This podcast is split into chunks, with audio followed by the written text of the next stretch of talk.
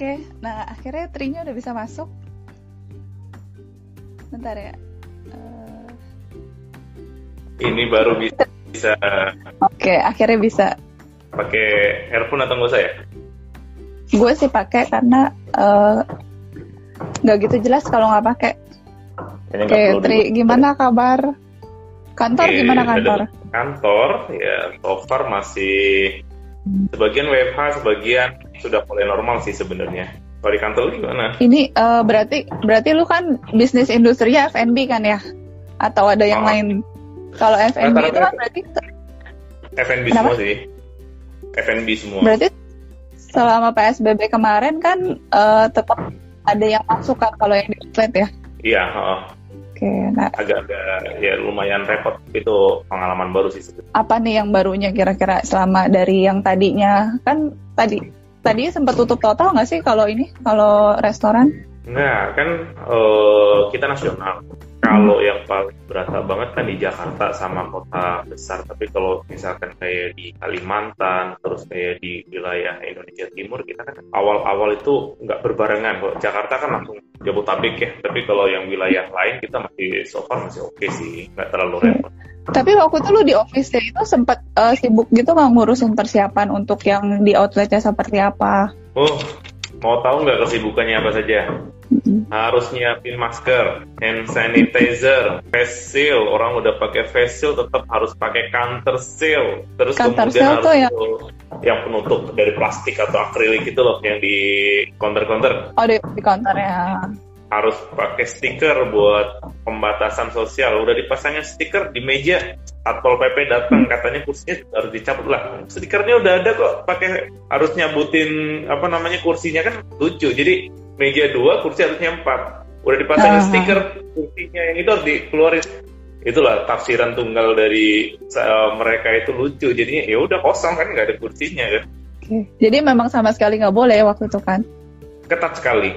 Baru hmm. mulai April kemarin ya kalau tidak salah udah mulai sedikit ada pelonggaran, tapi jumlah customer yang masuk di kita itu harus dibatasin, nggak boleh terlalu banyak.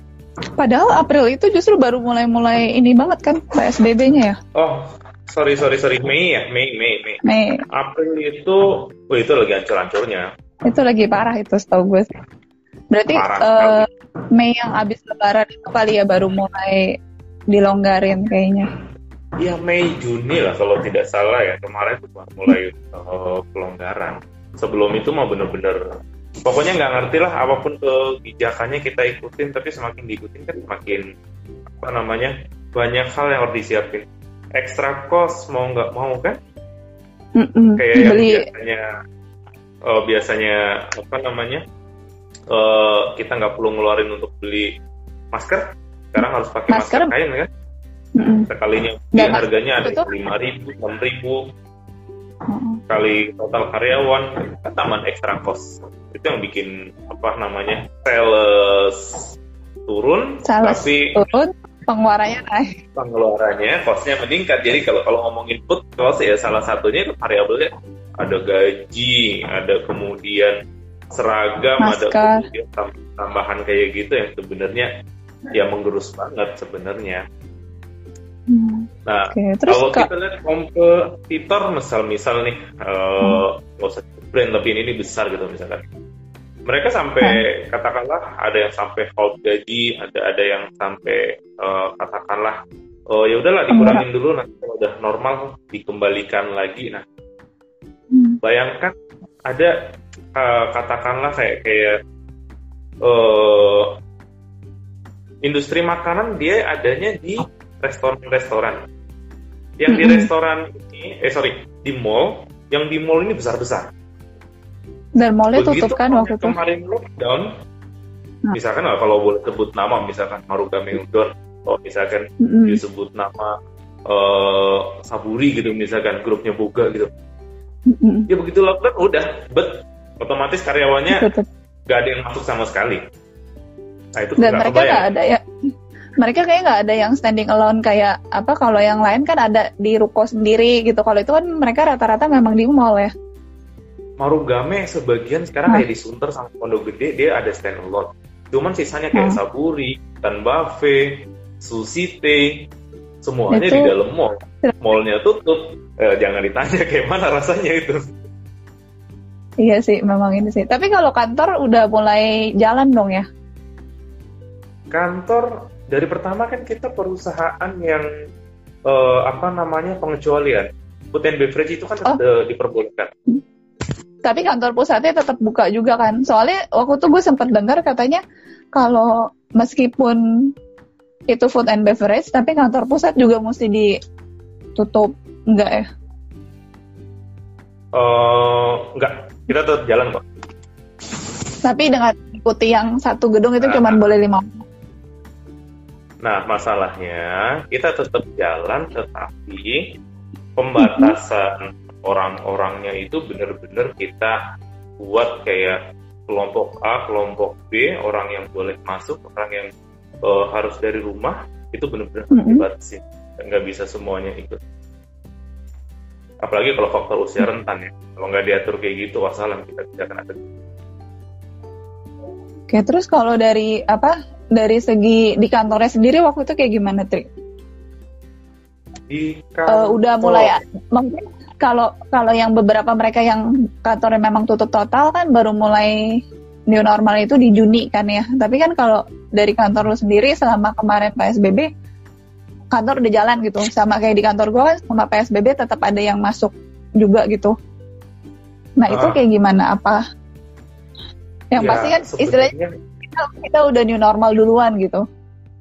Sebenarnya sih nggak kaget ya, Wi. Yang barangkali yang kaget kan yang benar-benar yang mereka dari awal kena harus tutup baru buka itu sekitar bulan April atau bulan Mei-an ya ketika baru-baru kita. Mm-hmm. Kita kalau dari awal ya, e, karena dari awal adalah salah satu perusahaan yang dikecualikan, kita oke okay dengan itu gitu. Nah masalahnya mm-hmm. peraturan dari pemerintah itu turunannya banyak banget. Kemenkes mm-hmm. ngeluarin, Kemendag ngeluarin, Menterian Ekonomi ngeluarin, Perhimpunan Industri Hotel itu juga ngeluarin. Nah, ini yang bikin bingung nih biasanya aturannya oh, dari, ya? ya aturannya dari Mendag harus pakai facial apa mm-hmm. R P C D, tapi dari Kemenkes nggak perlu. Oh, pengelola mall nggak mau mm-hmm. tahu, dia harus menerapin itu, tapi dari Kemenkes kan nggak nggak sampai segitunya cukup.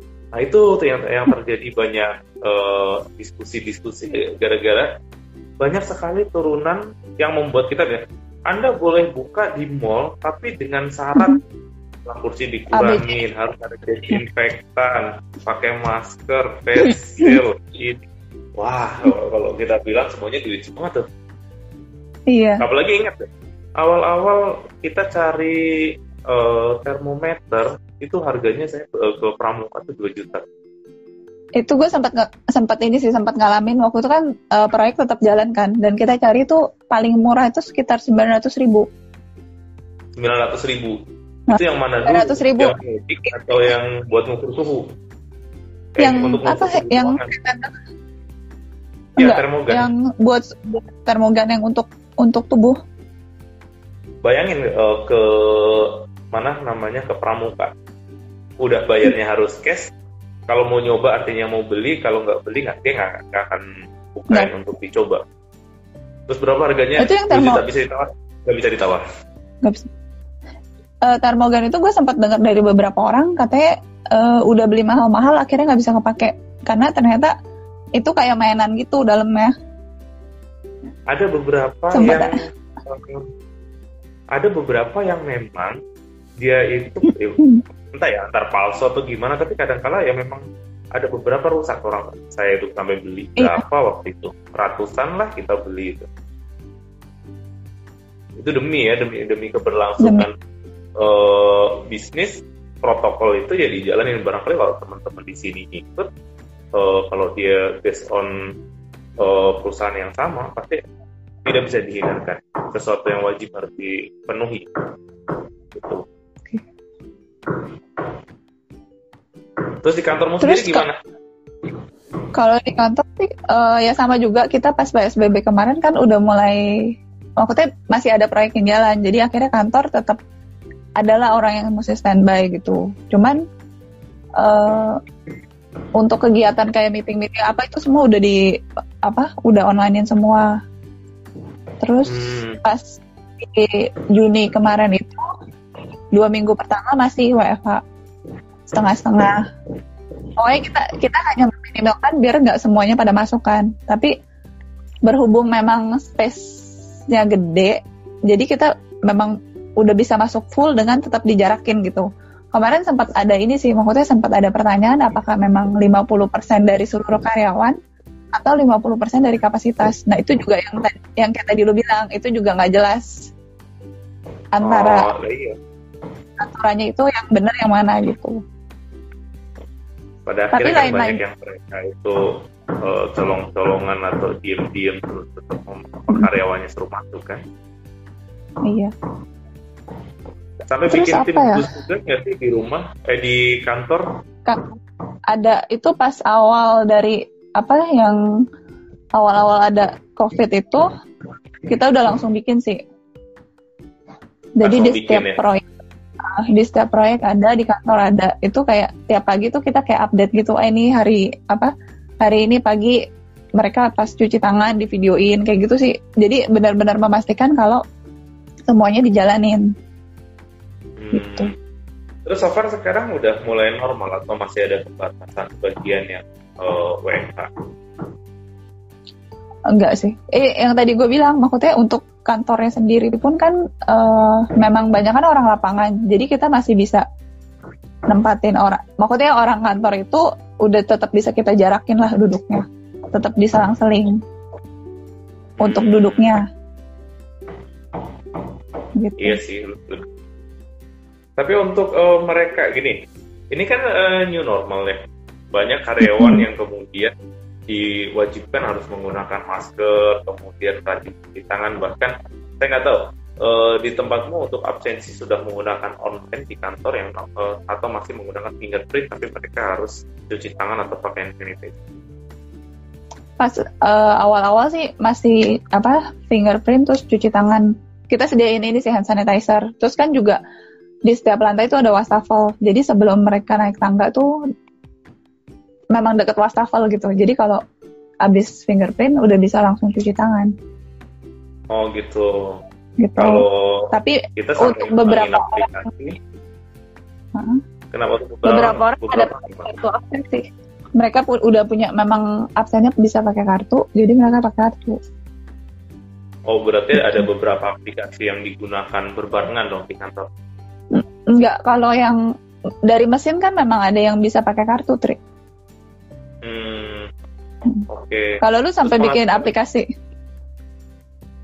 Sampai bikin aplikasi. Jadi sekarang itu uh, semuanya, baik kantor, dapat kita tidak menerapkan ini ya, tidak menerapkan fingerprint. Jadi semuanya sudah menggunakan absen berbasis web. Absen berbasis web. Jadi buka komputer ber- fingerprint. Iya, oh. nanti buka dia record-nya di, di server sih. Oh, maksudnya komputernya itu disediain di resepsionis atau ketika oh, mereka masuk ke meja? Sekarang uh, kita pakai koordinat, handphone. Jadi pakai handphone. Oke, itu bikinan sendiri, nggak pakai vendor gitu? Bikin sendiri, bikin sendiri kita kerja sama-sama departemen I T. Yang penting fingerprint jangan dipakai karena itu buat kita ganti. Kita gunakan eh, apa namanya sensi yang berbasis web itu, tapi dengan jarak radius dari titik, katakanlah titiknya dari lobby lobby kantor itu maksimum dua puluh lima meter katakanlah gitu. Orang bisa eh, absen, jadi nggak nggak perlu nunggu ngantri eh, rame-rame full untuk finger. Meskipun memang di masing-masing lantai kita sediain hand sanitizer. Setiap hari sempat. Sabtu atau Minggu Hah? juga kita semprot kantor pakai desinfektan. Oh ya, itu itu di tempat gue juga sih. Jadi uh, pagi uh, setiap pulang itu kita semprot. Hmm. Udah gitu kalau misalkan yang kayak pegangan pintu terus meja resepsionis itu setiap empat jam sekali dilapin sama ininya cleaning service. Oh iya, uh, itu ya mau nggak mau terus, memang ekstra tuh ya. Mm-mm. Apalagi terus sampai beli desinfektan. Kenapa? Yang lima literan kalau, kalau biasanya kan beli lima liter kalau kalau yang kayak murah, misal kayak merek Dettol kan mahal sekali tuh, yang satu iya. liter juga ribuan, itu eh, sama harganya dua tiga ratusan kalau tidak salah, lima liter kalau tidak salah satu dibikin. Kalau untuk yang di apa yang untuk ngelap itu yang kita bikin sendiri, pas awal-awal kan sempat sempat ini kan yang pakai Bayclin, pakai Dettol. Nah itu berhubung ngelap mastering ya enggak, enggak sih. Ngerusak. Enggak ya. Kita sih dulu ya, apalagi ya. Kalau karena gini sih, kalau kita kan karena dari industri food and beverage, jadi artinya chemical mm-hmm. apapun kita pakai itu kan uh, harus dipastikan ini ya. safety, uh, uh, harus yang safety terhadap peralatan maupun bahan makanan, jadi kita nggak bisa sembarangan kayak gitu. Jadi harus benar-benar order ke supplier yang benar-benar dia memang provide untuk uh, chemical yang khusus untuk kayak gitu. Iya, karena ininya makanan ya, kalau nggak apa, kalau salah chemical bisa bahaya. Itu resikonya. Nah, nah terus itu kan kalau dari segi apa peralatannya kan ya, uh, itu sempat ini kan maksudnya ada orang yang untuk diingetin pakai masker apa itu susah gitu banget, bahkan kita hmm. sendiri pun kalau buat jujur ya pakai masker hmm. turunin dari segini nih buat ngobrol susah, apa juga uh. susah kali gitu ya, turunin lama-lama kesini uh. terus nanti lupa ke, ke toilet uh. gitu misalkan mau cuci tangan ini nggak pakai oh, iya, diturunin gitu. Oh, padahal kita sendiri uh, tim gugus tugasnya, nah, makanya kemudian uh, gimana kalau kita mau ngatur orang, eh, mm-hmm. tapi nggak bisa disalahin juga lah, intinya begini sih, uh, habitual ini baru, orang kaget, mm-hmm. baru kejadian tuh April lah, Maret April gitu kan, paniknya di situ. Kalau sekarang harus diminta yang namanya perubahan perilaku kan harus ada informasinya sudah, pengalamannya itu anak-anak mungkin keluarganya belum pernah amit-amit ya kena hmm. atau tiba-tiba teman kena, nggak ada orang mau berubah tiba-tiba bener-bener hmm gitu, yang ada sekarang pakai lupa nggak antar pakai nggak hampir banyak yes. karyawan kayak gitu, bahkan customer service pun mengcapture hmm. uh, komplainan, katakanlah komplainan lah ya, uh, ini gimana kok ada katakanlah uh, kasirnya nggak pakai begini-gini. Oh iya, gitu. Namanya mereka itu mungkin juga susah kali ya. Pas lagi apes aja dibuka terus ketemu ada sama customer, yuk protes lah gitu kan.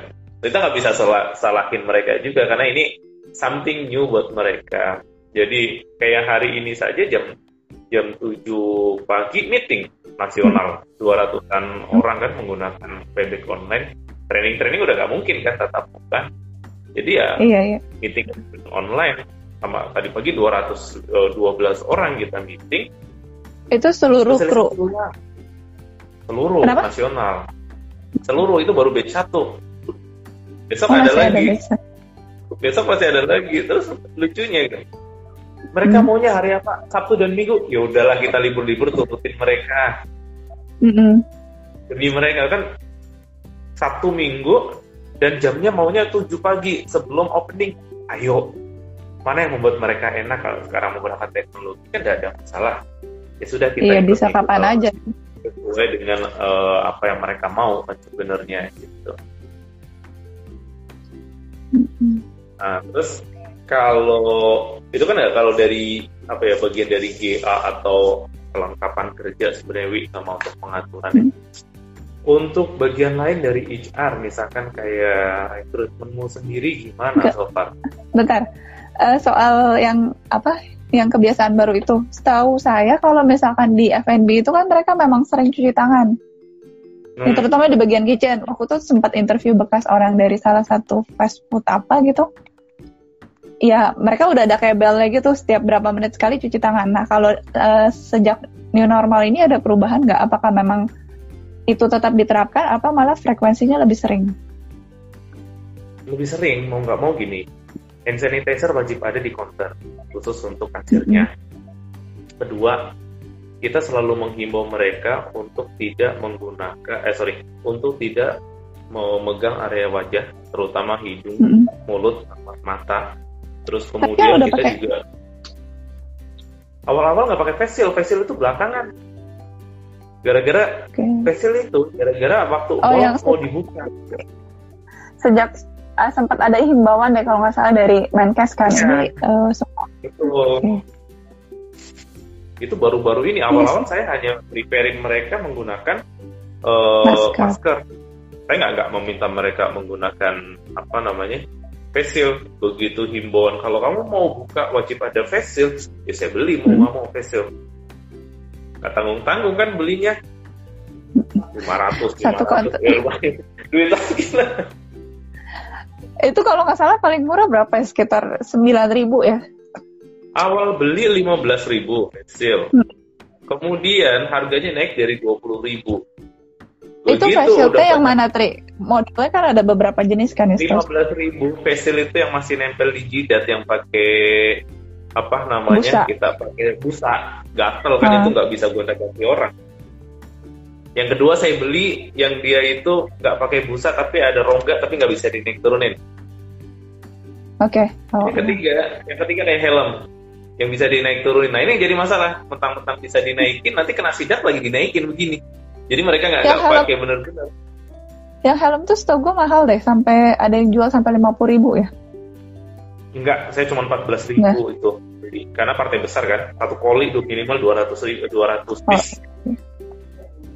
Grosiran. Jadi kalau beli partai besar, uh-huh. kalau beli partai pasti besar harganya jauh lebih besar. Grosiran itu waktu tuh paling murah tiga puluh ribu gue dapat, tapi ya kalau yang ya, beli satuan sih. Ya kalau kayak kalian beli misal buat di kantor cuma buat tiga puluh empat puluh orang mahal. Cuman kalau beli minimal dua ratus berarti harganya bisa kompetitif sih. Iya sih. Oke. Nah, oke. Okay. So. Balik. Kalau yang di kantor ya, kalau untuk rekrutmen sendiri uh, sebenarnya pola kerja secara keseluruhan sih ada perubahan sih, Tri. Mulai dari yang kebetulan tahun kemarin itu uh, kita baru mulai masuk masuk pakai G Suite. Jadi kan di G Suite itu fiturnya sebenarnya ada banyak banget kan. Mulai dari Google Calendar, Google Meeting, terus Google Drive. Itu tuh sebenarnya sesuatu yang udah tersedia, tapi belum tentu orang mau pakai untuk gunain. Alasannya banyak banget kayak, oh ya udah saya udah terbiasa pakai ini, oh ini tampilannya nggak enak, ini uh, apa nggak nggak bisa ke-connect ke komputer lah, apa segala macam gitu. Nah akhirnya pas ketika masuk ke W F H itu mau nggak mau kan dipakai kan. Nah jadi sempat mikir, wah ternyata untuk merubah orang itu sebenarnya sebenarnya nggak susah, mesti ada momennya aja gitu ya. Jadi akhirnya udah mulai uh, apa Google, yang pertama tuh Google Meeting yang kelihatan banget. Akhirnya semua pakai, yang tadinya hmm. pas awal-awal tuh nggak ngerti gitu, gimana cara invite orang, gimana caranya biar uh, buka undangannya sampai sampai kayak gitu-gitu gitu. Akhirnya uh, dari selama, kita dari H R sama ada. Selama COVID memang untuk proses rekrutmen itu masih jalan ya? Enggak, uh, terakhir itu di akhir Maret kita kebetulan mau ada proyek baru kan, tadinya harusnya startnya di akhir Maret. Jadi pas yang awal diumumin itu loh, yang pertengahan Maret ya kalau nggak salah, yang si dari gubernur ada informasi untuk sekolah di rumah, terus dari presiden juga yeah. mesti apa belajar dari rumah, kerja dari rumah, ibadah dari rumah. Nah itu kan waktu itu kita belum terlalu gimana kan, itu masih ngadain rekrutmen dan yang datang lumayan banyak. Ya. udah udah pada udah pakai masker sih orang, cuman untuk yang physical distancingnya yang dijarakin itu orang masih yang kayak duduknya gerombol. Nah udah itu terakhir, terus abis itu udah nggak nggak sama sekali, paling kita kayak cuman ngumpulin C V doang. Kalau di tempat lu gimana? Uh, ya tempat gue gimana? Kerja di bidang restoran, restoran semuanya tutup, nggak mungkin ada rekrutmen toh. Jadi hmm. bener-bener sampai saat ini untuk rekrutmen gue lebih banyak vakum. Masih. Kalau untuk yang malah. orang orang office-nya juga nggak cari berarti ya? Enggak, yang ada begini, uh, critical point ketika pandemi ini terjadi adalah satu bulan pertama apa yang mau dilakuin. Waktu itu kan kita uh, pasti mikirin tentang biaya dan katakanlah membayar T H R dan lain-lain toh. Iya, gue tuh pas mau lebaran itu T H R bener-bener kayak orang udah was-was gitu ya. Ya kan, ini T H R dipotong nggak? Iya, katakanlah dapat data nih dari, dari perusahaan omset kita kayak gimana sih, jebret gitu, waduh. Nah. Ya terus apa yang mau dilakuin? Nah itu kan critical point-nya H R untuk bisa mengatur. Otomatisnya rekrutmen kita nggak. Mm-hmm. Bahkan mm-hmm. sampai akhir tahun pun kita nggak nggak ngerekrut orang, bahkan katakanlah mungkin orang-orang yang e, kalau kita e, butuh seseorang gitu, satu lintas departemen dulu deh. Kayak misalkan ya, cari, saya cari. punya, iya saya, saya punya anak rekrutmen dua, saya limpahin mm-hmm. ke bagian finance, perbantuan dulu deh di finance. Bantu input hmm. segala macam toh. Sini sementara belum belum ada hal yang mau dikerjakan toh. Ya udah di sana dulu. Terus kemudian uh, misalkan dari departemen lain mana lagi cari berapa banyak yang kita butuhin, hmm. ya sudah. Kemudian untuk bantu anak T C biasanya ngajarin sekarang perbantuan ke store. Ikut bantu di sana gitu. Terus anak mana lagi? Hmm. Gitu. Jadi artinya uh, kita memperkaryakan mereka sesuai dengan kebutuhan tanpa adanya tambahan biaya. Iya. Rekrutmen, kita bisa katakan sampai akhir tahun pun kita nggak akan mungkin ada rekrutmen sih kalau kayak gini. Yang akan bagus kan barangkali akan stabil, tapi juga nggak nggak mati ya. Mungkin kalau untuk di farmasi itu bagus, industri alat gas hmm. mungkin bagus gitu. Rumah sakit, saya mau sepuluh tahunan lah kurang lebih di rumah sakit itu, Uh, polikliniknya kan rekrut, ya? Agak, polikliniknya kan khawatir nggak boleh buka untuk umum, katakanlah di beberapa swasta hanya untuk melayani di uh, apa namanya melayani untuk di, uh, yang berhubungan dengan COVID barangkali. Jadi iya. mereka sendiri udah omsetnya pasti ya terpengaruh juga sih sebenarnya untuk hal kayak gini. Iya sih, katanya beberapa rumah sakit itu justru mereka benar-benar ngebatasin orang ya. Sangat untuk masuk kayak kemarin kliniknya tutup sih. Kalau kemarin gue sempat ke ya, artinya omset, omset paling besar kan rata-rata mereka ada di polikliniknya. Hmm. Kalau rawat inap kemarin sempat sih sempat ke rumah sakit pas yang awal Juni gitu. Itu tuh yang sebenarnya sih berobat jalan sih, cuman pas datang itu yang langsung tanya yang sakit siapa, terus uh, sakit apa kayak gitu-gitu sih. Jadi kayak memang mereka benar-benar ngebatasin gitu loh. Hmm. Ada apa? Ada ada demam atau enggak? Semuanya langsung ditanyain gitu. Iya. Jadi apalagi kayak misalkan gini, poliklinik hmm. gigi, bayangin. Hmm. Mana ada gigi sekarang buka? Yang ada ketakutan. Karena apa? Karena kan iya, dokter gigi takut sama. Itu itu yang terjadi. Jadi industri kesehatan pun khususnya rumah sakit pastinya terdampak juga. Hmm. Yang paling ini sih farmasi sih. Farmasi, alkes, farmasi, ekspedisi. Ekspedisi yang malah banyak yang rekrut. Nah, dampaknya yang paling berasa itu kan uh, hotel sama industri retail dan restoran. Ya restoran di dalam retail sih itu paling berasa banget pasti. Makanya kalau kemarin saya apa, uh, gue bikin webinar itu kurang lebih yang sekarang sudah terdampak untuk uh, P H K ya kalau kita bicara tentang H R itu hampir satu koma tujuh juta. Tapi sampai katakanlah nation, uh, nasional itu kan yang terikut, yang nggak terikut itu kurang lebih antara tiga hmm. sampai empat jutaan orang terdampak. Itu belum termasuk ya barang-barang kali kayak online-online ojek hmm. yang benar-benar industri... ketika kita P S B B mereka itu nggak bisa ngambil penumpang karena, karena dari providernya mereka dimatiin. Nah, kita nggak tahu tuh mereka kayak mana. Dan itu kan untuk kiriman barang pun GoFood itu kan mereka juga masih awal-awal tuh orang masih pada takut gitu kan. Ini aman nggak ya kalau pesan GoFood? Jadi kayak emang benar-benar ini sih, benar-benar mati. Bah. Kayak kita dah kalau beli makan di kantor kadang-kadang biasanya pakai uh, online food kan kita beli di luar. Hmm. Begitu kita terima juga kita pakai hand sanitizer kalau kalau perlu buka plastiknya pelan-pelan karena kita nggak tahu yang jualan gimana yang ya. Bawa juga gimana kan?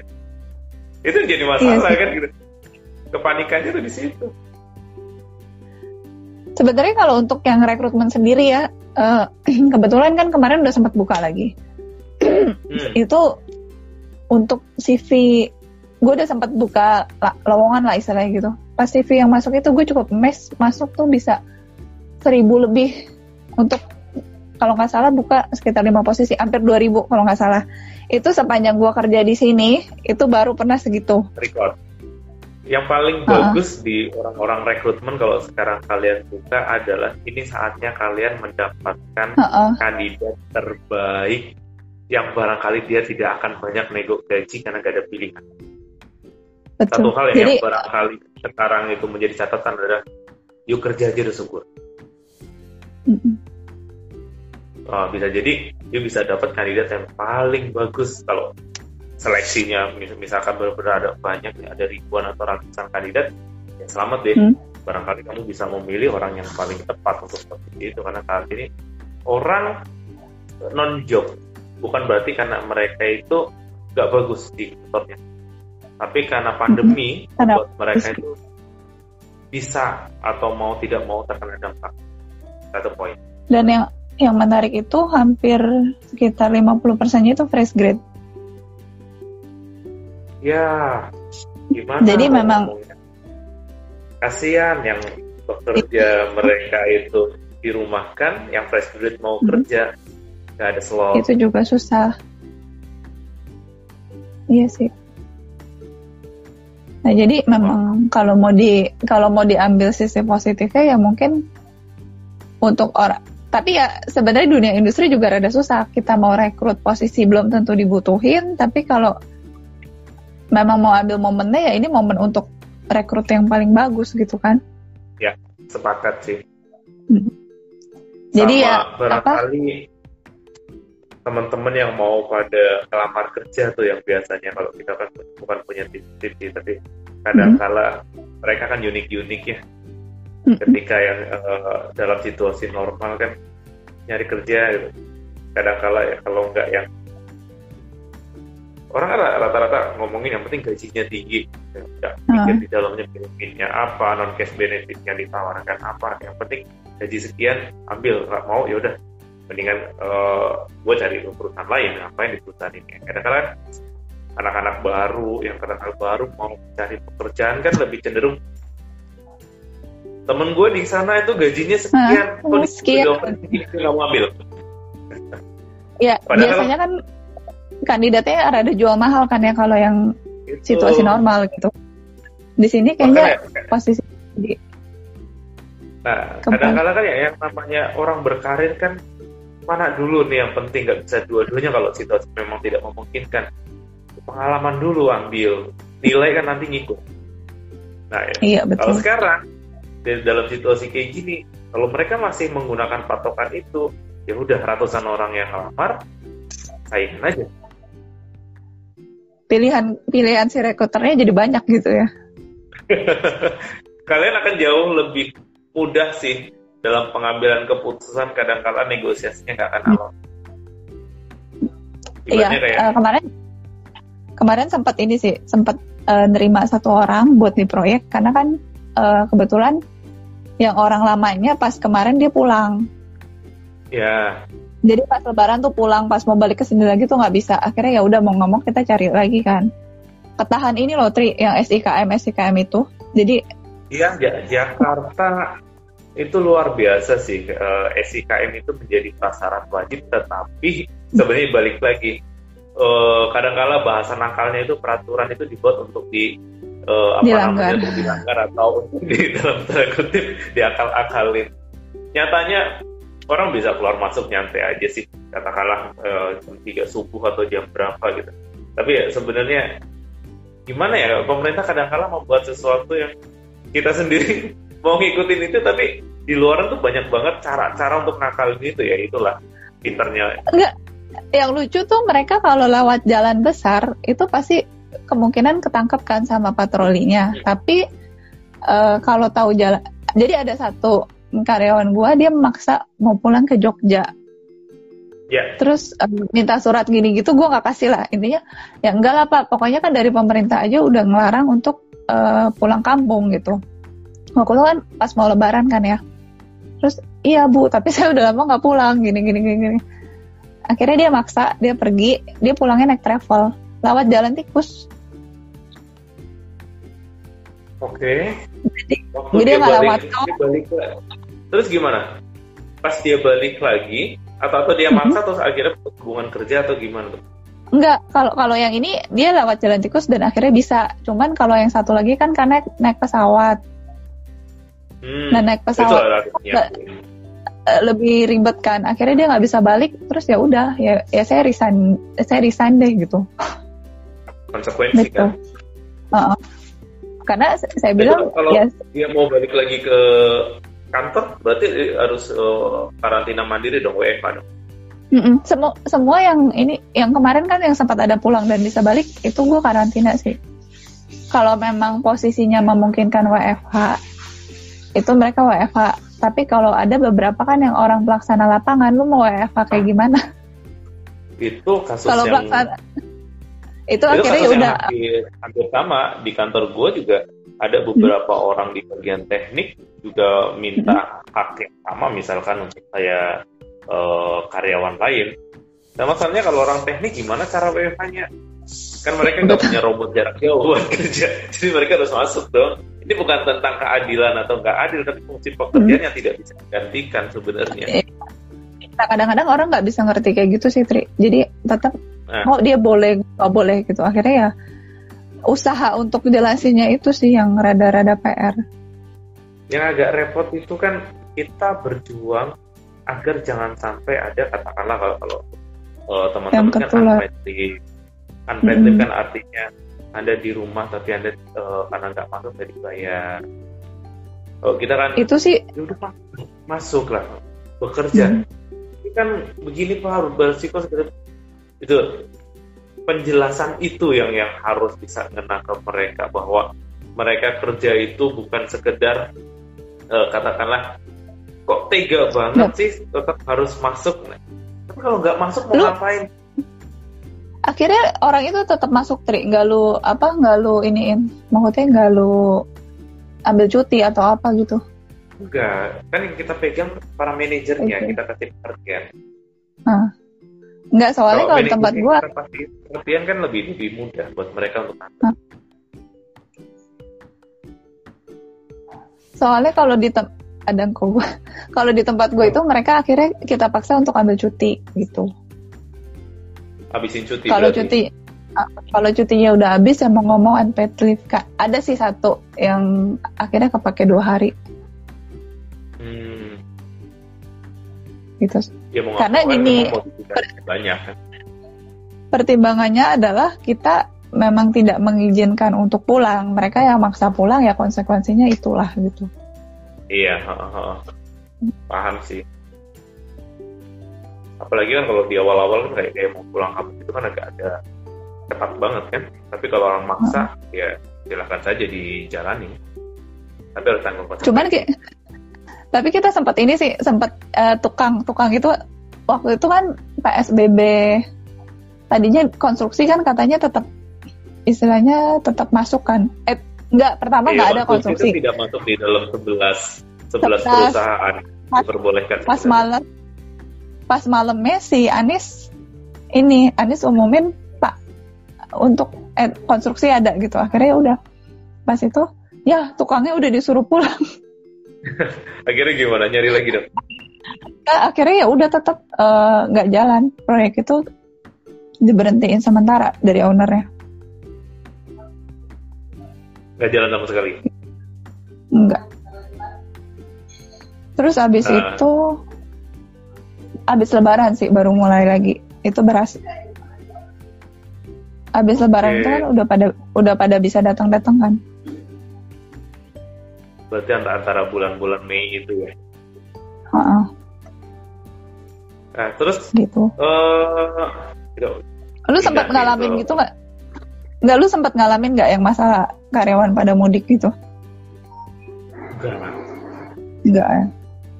Kita nggak nggak ngalamin kayak gitu bener-bener karena gini ya kita sudah tahu dari awal mudik itu nggak ada jadi lebih lega buat kita. Hmm. Tapi nggak ada yang mau maksa-maksa gitu kayak di tempat gua kan banyak yang maksa.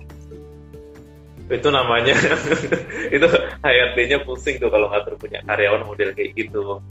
Kalau hmm. kita mah pendekatannya begini, satu, Anda harus bersyukur masih bekerja. Yang kedua, kalau Anda nggak kerja, perusahaan ini mau dapat duit dari mana?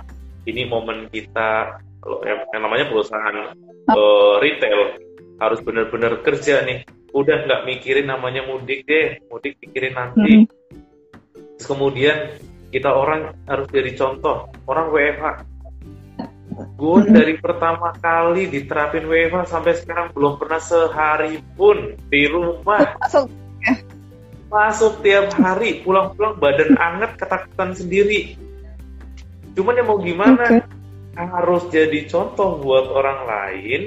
Kita masuk untuk memastikan uh-huh. yang lain juga safety, jaga jarak, nggak uh-huh. berkerumun.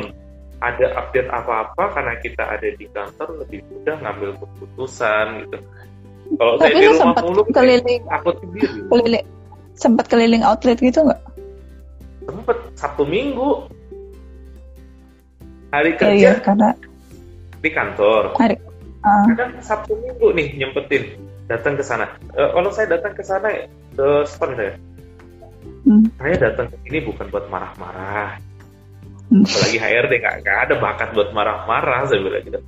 Ini enggak, katanya H R D ini harus galak, Tri. Gitu. Enggak lah, psikolog nggak boleh Hah? galak, harus kalem. Iya. Bina, bina, bina. Nah yang keempat monggo lah lakukan yang lain gitu. Tapi harus kalem lah jadi bapak buat semuanya. Kamu kenapa gini? Udah cuci tangan belum? Gini ini jangan lupa ya. Harus sering cuci tangan, jangan pegang area wajah. Nih. Udah, oke, okay. ya saya tinggal ya, saya mau pindah ke tempat yang lain. Nah, itu Sabtu Minggu kadang-kala. Oke, Kalo jadi hari biasa. Hari, hari biasa di kantor. Iya, hmm. kadang Sabtu datang ke kantor. Kalian udah fogging belum?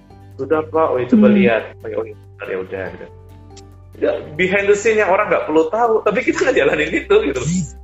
Bukan di dalam agenda yang Pak, hari ini saya pergi ke sini hari enggak, kadang-kadang satu minggu nggak perlu ngomong ke atasan kalau kita atasan. pergi kemana gitu aja. Tapi tugas kita bukan buat buntutin kerjaan mereka bener atau enggak, enggak. Cuman ngasih nasihat, kamu kalau kerja harus begini, harus semangat, bersyukur masih bisa kerja. Ya sih, karena sebenarnya kita lakuin. Enggak, kalau pengalaman gue kemarin sebenarnya jadi dari kita tuh kayak ada tanggung jawab untuk ngingetin mereka gitu ya, enggak sih? Jadi istilahnya apa ya, pas awal itu hmm, kebetulan atasan gue sempat ngomong, kata dia e, kita yang di kantor ini kita masih bisa mikir gitu, mesti jaga kesehatan, jaga makan. Nah mereka yang uh, istilahnya kayak tukang, mana mikir sih untuk jaga kesehatan, beli apa, beli vitamin, beli ini, untuk makan sehari-hari aja mereka udah sulit gitu. Jadi harusnya kita, uh, harusnya kita yang di kantor ini bisa sharing ke mereka untuk ngingetin keluarga mereka lagi gitu, untuk jaga kesehatan, jaga kebersihan. Makanya, itu sih poin yang kenapa, akhirnya. Iya. Makanya kenapa uh, secara psikologis orang H O jauh dihormatin oleh orang operation, karena satu hmm. posisinya jadi H O. Kedua karena jabatannya. Nah mm-hmm. orang punya dua poin ini kemudian bisa menjadi bapak yang baik atau ibu yang baik. Ngomong mm-hmm. ke mereka yang di operation, katakanlah jaga kesehatan. Antara temennya yang ngomong sesama operation dengan orang beda. H O pastinya beda banget. Ibaratnya kayak hari ini kita ngundang ada dua ratusan karyawan katakanlah untuk ikut training.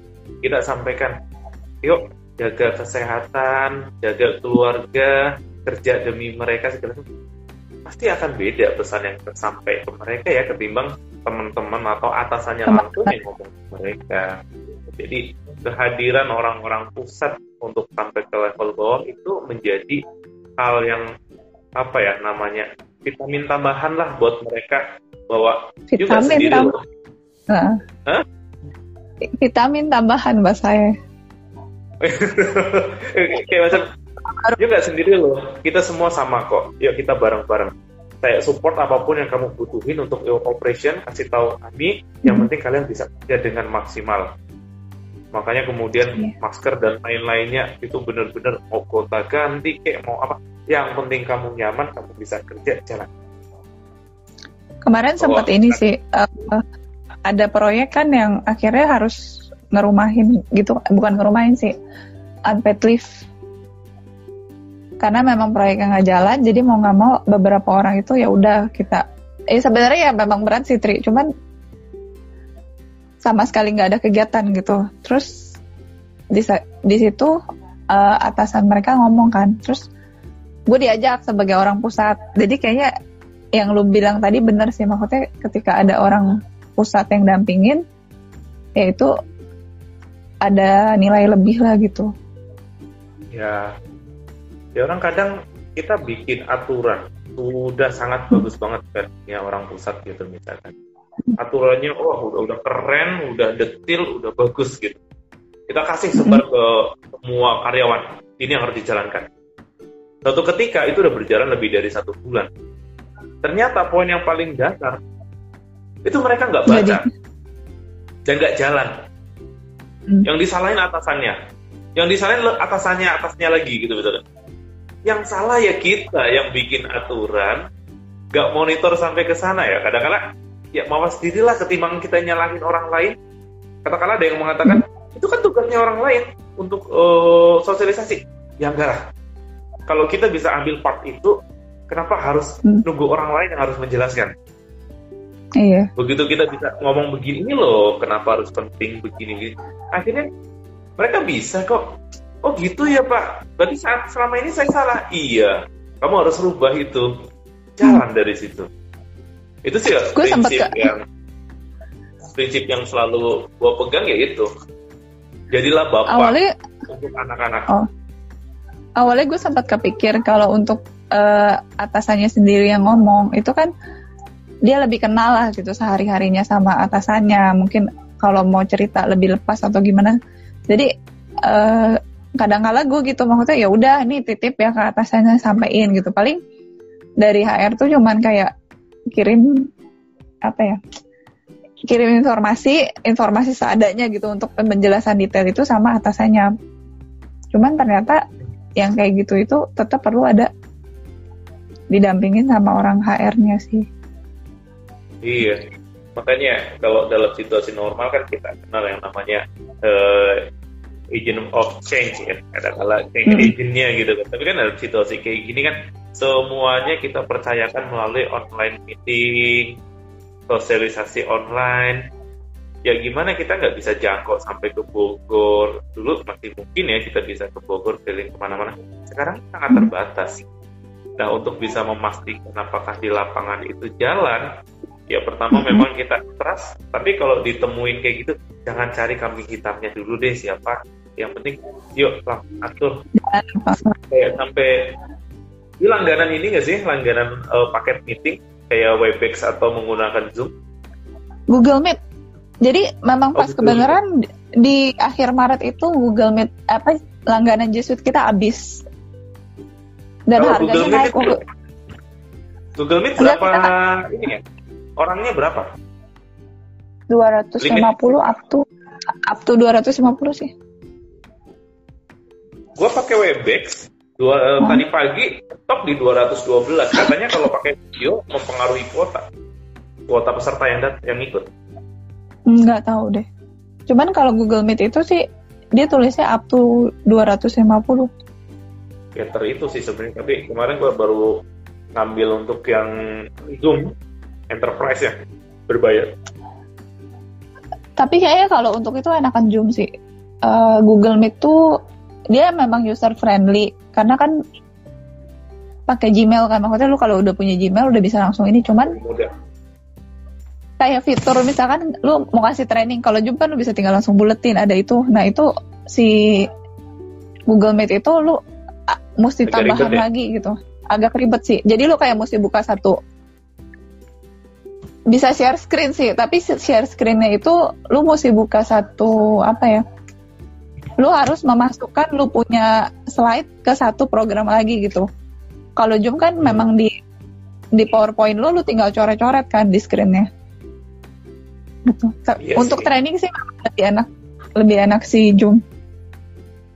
Webex gue belum pernah pakai, Microsoft Team juga belum. Gue pakai ya itulah gue dari yang namanya meeting standar biasa jadi moderator, meeting Webex, meeting Zoom jadi moderator juga. Itu tugasnya cuma unmutein orang, mutein orang yang berisik gitu kan. Jadi aduh gitu ya, gitu lah. Akhirnya gini, banyak orang yang uh, katakanlah waktu awal-awal P H K mereka kan nggak paham yang namanya kerja jarak jauh. Itu kan yang paham biasanya cuma orang-orang I T, mm-hmm, orang mereka I T sama baru. Biasa marketing ya.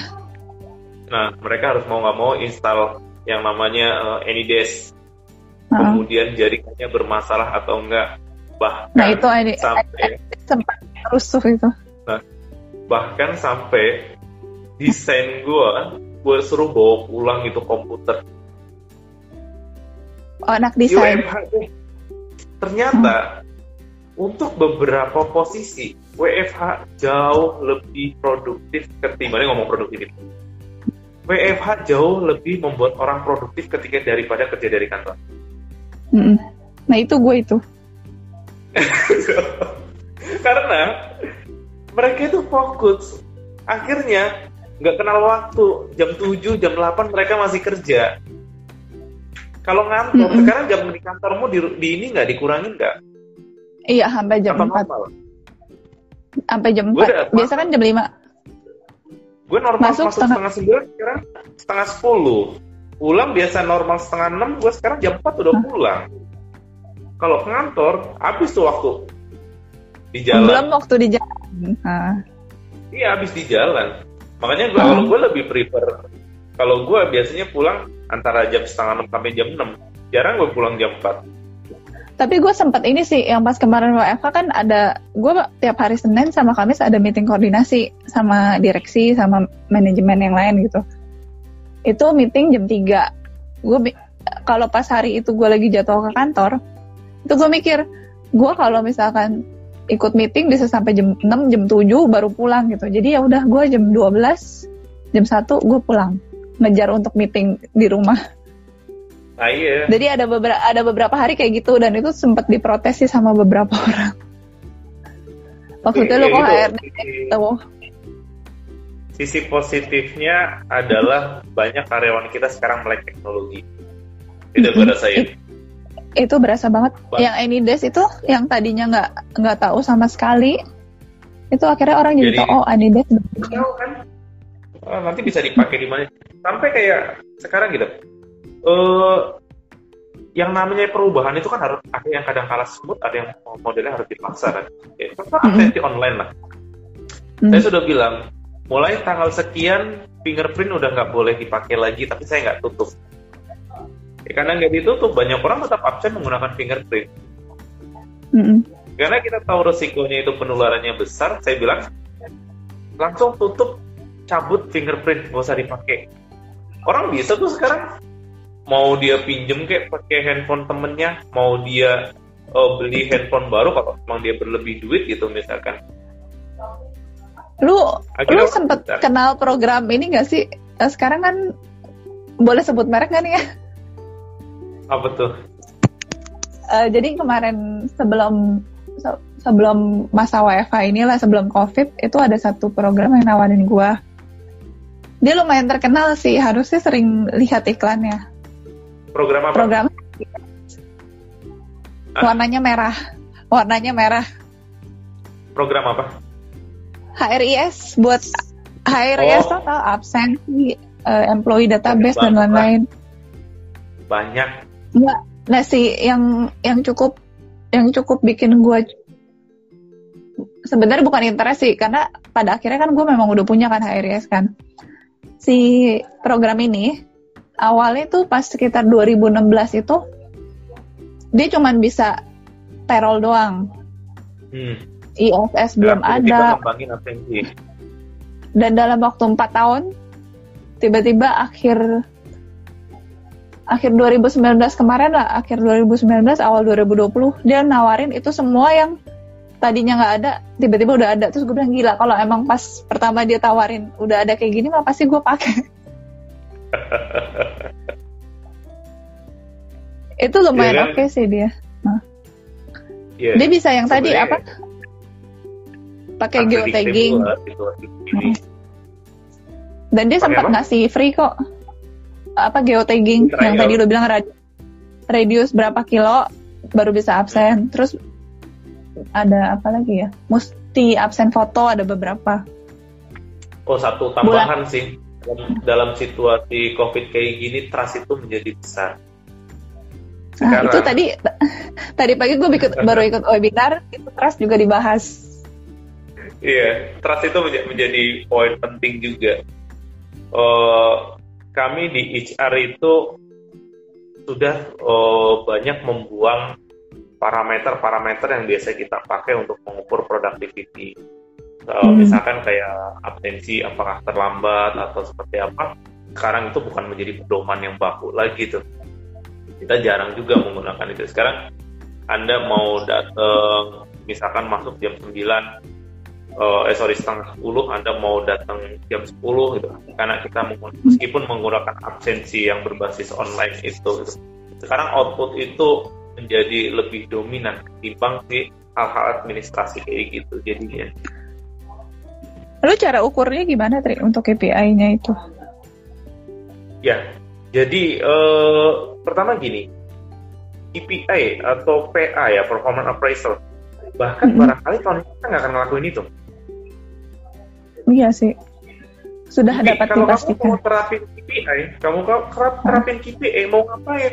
Mau ngasih bonus? Mau ngasih kenaikan nah. gaji? Kita pikir tahun depan perusahaan ini masih bisa gerak, jadi masih masih bersyukur gitu ibaratnya.